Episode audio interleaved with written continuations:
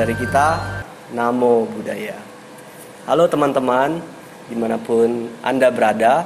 Hari ini kita diundang oleh channel Ki Ananda. Nah, kita dari tim Tantangan Hidup, ada Uncle Edi, ada Mami Aisyang, dan saya sendiri, Elbes. Kita akan sharing Dhamma yang berjudul Miracle of Dhamma. Nah, tapi sebelum itu, Ayo dong support channel-channel Buddhis supaya lebih berkembang. Di klik subscribe dari channel Ki Ananda dan channel kita Tantangan Hidup 4.0 ya supaya kita lebih bersemangat untuk membuat konten-konten bermanfaat lainnya. Nah, tema pada hari ini adalah Miracle of Dhamma atau yang artinya keajaiban dalam Dhamma. Nah, pertama saya akan bertanya dulu nih ke Mami, ya kan? Pernah nggak Mi uh, kejadian miracle of Dhamma dalam kehidupan Mami? Nah, kalau pernah, nanti Mami boleh kasih contoh-contohnya ya. Dan menurut Mami, arti dari miracle of Dhamma itu sendiri itu apa? Hmm, sebenarnya tadi Bro Elbus sudah bilang keajaiban mm -hmm. dalam Dharma gitu ya. Nah, kalau ditanya apa saya juga nggak tahu. Hmm. ya sebenarnya apa sih definisinya? Saya juga nggak ngerti. Tapi kalau Bro Elvis nanya apakah saya mengalami? Hmm. ya. Pernah. Hmm. dan saya pernah mengalami bukan hanya satu kali tapi berkali-kali. Ya. Hmm. nah kenapa kalau Bro, Bro Elvis bertanya keajaiban? Saya akan jawab. Keajaiban yang saya diterima itu bukan hasil dari bohong bukan. Bukan hasil dari meminta ya. Bukan, bukan ya. Ah, udah saya ceritain aja langsung dah. Ya, uh, ya. nah uh, yang baru-baru ini terjadi uh, aja ya. Nah ceritanya waktu uh, tahun baru imlek. Tahun baru imlek itu kan biasanya orang beres-beres. Beres-beres rumah ya.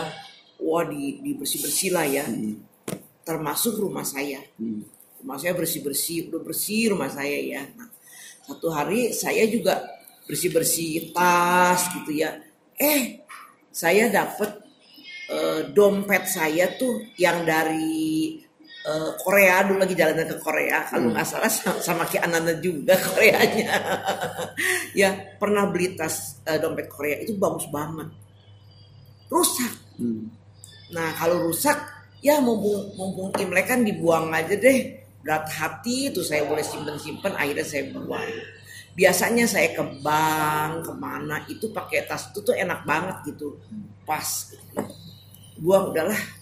Terus nanti setelah corona selesai saya boleh keluar baru saya beli. Saya akan beli tas Korea lagi. Hmm. karena sudah bertahun-tahun tuh awet seletinya ya udahlah. Tapi kan saya perlu pakai tas untuk hmm. untuk ke mana-mana gitu ya. Nah, akhirnya saya ada satu tas ucapan terima kasih. Kecil uncle udah kecil ah lumayan dah nih. Asal muat buku aja dah. Ya. ya. tapi ngeluarin buku itu susah gitu loh. Terus cuman muat buku aja. Jadi saya harus pakai dompet kecil lagi untuk ATM-nya lah apanya lah ya. Biasanya saya bawa satu saya jadi bawa dua. Hmm. aduh nggak enak banget. Tapi ya udahlah orang saya nggak punya tas lagi hmm. ya udah. Satu hari uncle orang-orang bersih rumah rumah saya udah bersih orang lain juga bersihin rumah dong.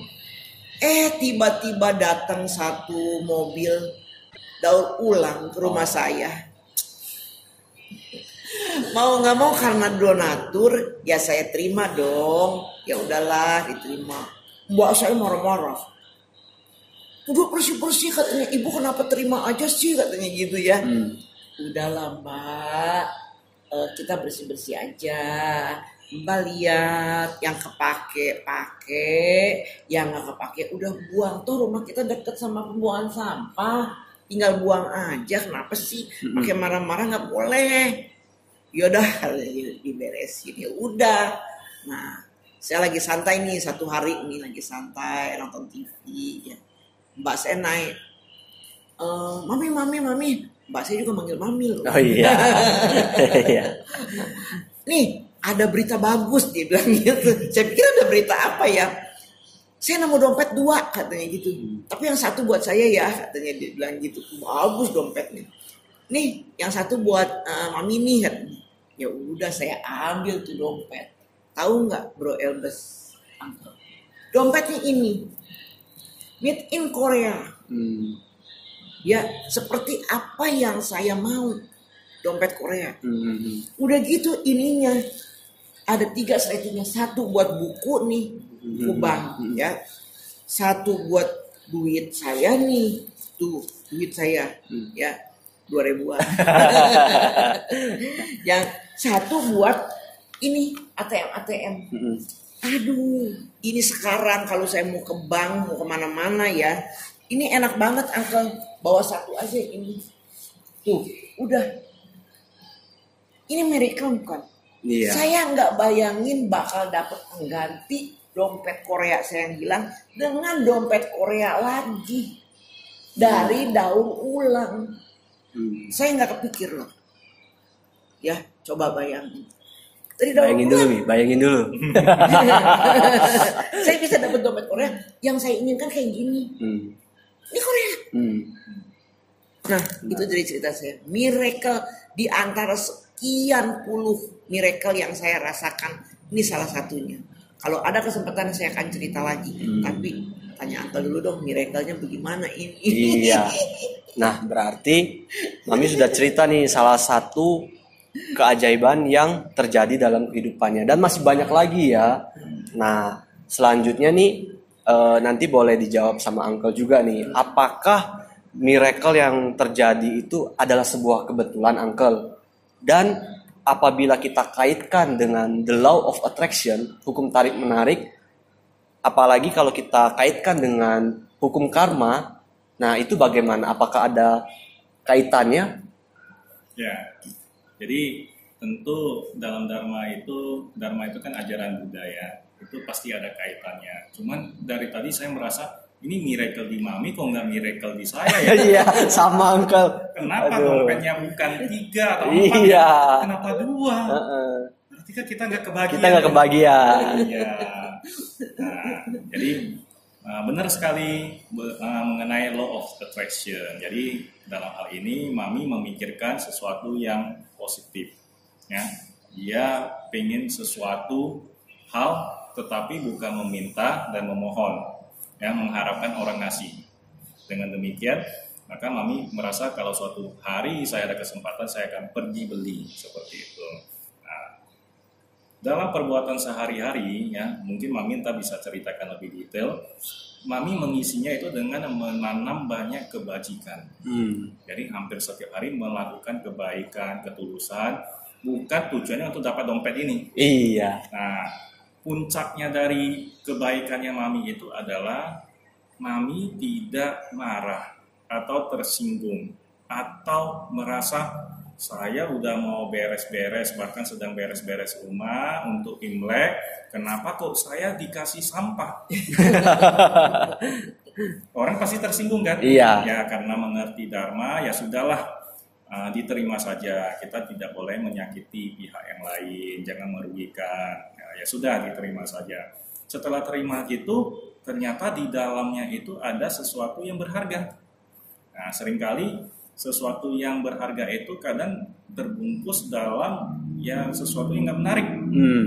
Nah, di dalamnya itu, nah kalau kita bisa mempraktekkan dharma, kita tidak hanya menolak ya, menolak sesuatu yang kelihatannya jelek atau kita hanya mau menerima sesuatu yang kelihatannya baik. Belum tentu kadang kelihatannya baik dalamnya nggak baik kadang yang kelihatannya nggak baik dalamnya ada kebaikan. kebaikan apa pun itu mami mempraktekkan mau baik mau buruk itu tetap diterima saja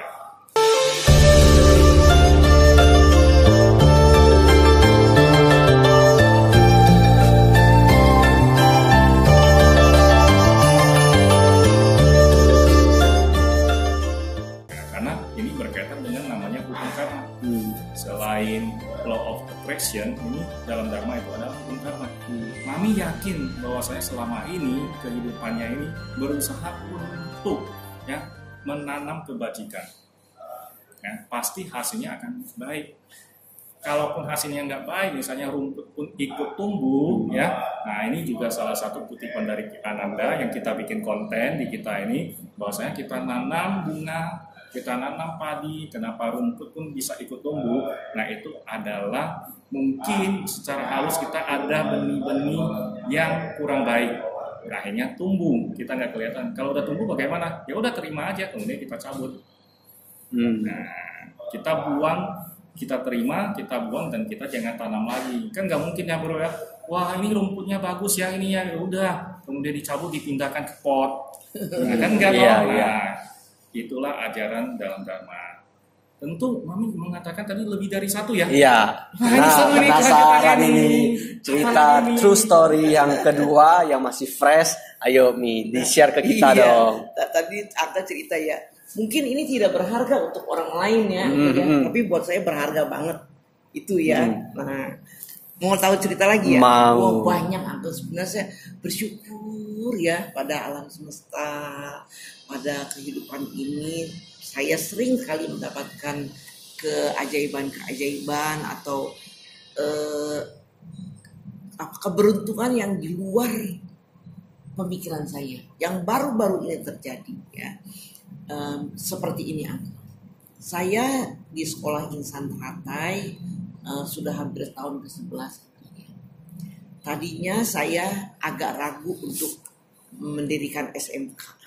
Tapi berkat dorongan Uncle juga, Bro Elbes juga dan semua teman-teman juga, ayo bikin SMK. Saya memberanikan diri. Terbentuklah SMK Insan Teratai. Pada bulan Juli ini akan mulai. Hmm. Tapi bukan hal yang mudah loh dan bukan modal yang kecil Uncle ya. Satu hari saya masuk ke ruangan kosong. Ruangan kosong ini rencananya untuk bikin lab komputer SMK. Hmm. Ya. Tapi saya di situ melamun air mata saya menitik. saya pikir gini, mana mungkin kita punya lab SMK, lab komputer SMK yang pasti spek dalamnya sangat bagus tuh. Iya. Ada lab SMP. Ah, kita gabung aja. Ya. Tapi saya saya di Inter udah 11 tahun ya. Dan eh, anak-anak itu sudah waktunya untuk masuk SMK. Berarti lulus SMP. Iya. Saya ragu tadinya, Uncle. Ah, mana mungkin saya punya kekuatan untuk bikin SM. Mm-hmm. Tapi berkat dorongan Uncle yang mau jadi penasehat di yayasan ya, Bro Elbes juga yang membantu uh, pemikiran-pemikiran baru ya buat saya. Jadi saya memberanikan diri. Tapi membuat SMK ini bukan hal yang mudah dan bukan modal yang kecil. Saya memberanikan diri aja deh satu hari eh, pengalaman kita di corona lah ya, yeah. ke depan itu oh, IT itu akan menjadi primadona. Berarti SMK ini harus betul-betul punya lab komputer yang bagus. Saya nggak kepikir bagaimana bisa punya lab komputer, berapa duit, uang ratusan juta. Kita punya lab SMP, udah digabung aja deh, saya pikir gitu ya orang bilang gini spek dalamnya nggak bisa sama sama SMP kalau SMK hmm. sudah harus belajar yang macam-macam tuh bahkan ada yang ngajari coding segala hmm. saya juga nggak tahu coding itu apa hmm. ya hmm. saya juga nggak tahu akhirnya saya lamun saya di itu di ruang kosong itu di belakang TU tuh ada ruang kosong saya melamun air mata saya menitik saya pikir nggak bakalan punya lab komputer ini. Nggak bakalan deh, saya bilang. Ya udahlah, saya bilang. Saya serahkan aja lah sama alam semesta. Kalau nggak bisa ya udah kita gabung atau gimana saya nggak tahu lah. Bagaimana aja lah. Itu udah. Hmm. Nggak kepikir tuh saya udah nggak mau pikirin lagi. Satu hari ya di tantangan hidup ini kita ngomong-ngomong ya Uncle ya, ini ada saksinya. Kita bikin yuk uh, webinar tentang uh, dunia IT. Ya, supaya bisa uh, mencerahkan anak-anak SMP SMK gitu loh hmm. anak-anak muda gitu ya oke oke bikin webinar bagaimana cara bikin webinarnya ya uh, tentang ini gitu ya. nah inilah kesempatan kita dikenalkan oleh narasumber ya Pak Kendro hmm. ya uh, dan ada Pak JK di sana ada Pak DS juga ya nah uh, saya nggak bayangin Uncle webinarnya ini seperti apa, uh, isinya apa, saya nggak tahu, benar-benar di luar dugaan saya. Ya, bahkan ada beberapa kendala ya yang tadinya kok susah banget sih kita nih, tapi akhirnya bisa diatasi. Terjadilah webinar itu, ya. Nah, ternyata Pak Kendro dan kawan-kawan ini bersemangat membantu sekolah insan jadi narasumber iya, promosi ke teman-temannya iya, angka cari dananya iya. Akhirnya apa yang terjadi Bro Elvis?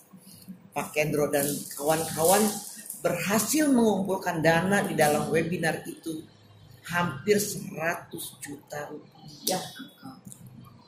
Itulah yang dijadikan uh, lab komputer SMK. Hmm.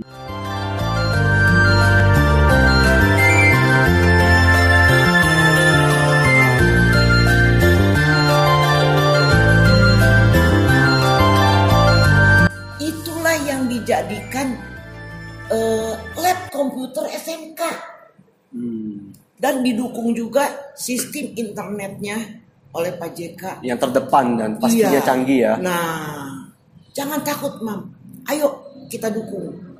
Bikin lab komputer uh, dengan router ya, router, mm -mm. router kalau nggak salah yeah. tuh, ya, yang canggih. Hmm. Aduh, kita belum pernah ketemu sama Pak Kendro Uncle. Hmm. Belum pernah. Ketemu sama CK aja belum pernah. Tapi dananya sudah masuk dan komputernya sudah dikirim 25 sen. Hmm. 20 untuk di SMK, dikasih bonus 5 untuk di TK. Hmm. Inilah miracle. Hmm. Saya mohon minta uh, lab komputer, unitnya ada 20 tolong dong nggak baca permohonan hmm. itu sih tapi itu terjadi baru-baru ini hmm. unitnya baru dikirim seminggu yang lalu hmm. lagi di set nah kalau begitu kita kupas dari real story kisah nyata yang mami alami dan merupakan satu keajaiban dalam kehidupan mami itu kita kupas oleh Uncle. Jadi Uncle boleh diceritakan lebih detail nih selain tadi ada faktor hukum tarik menarik dari alam semesta, kemudian juga ada faktor dari parami atau benih-benih karma baik mami yang berbuah karena e, melakukan kebajikan-kebajikan. Apakah ada faktor lain Uncle? Misalnya seperti seperti di dalam Dhammapada kan uh, Buddha mengatakan pikiran adalah pelopor, pikiran adalah pembentuk, dan pikiran adalah segala-galanya. Apakah ada faktor-faktor itu juga, Uncle? Ya, sudah pasti ada. Uh, uh, ajaran Buddha itu, Dharma itu sangat luas ya, dan Dharma itu sendiri, sendiri suatu kebenaran. Hmm.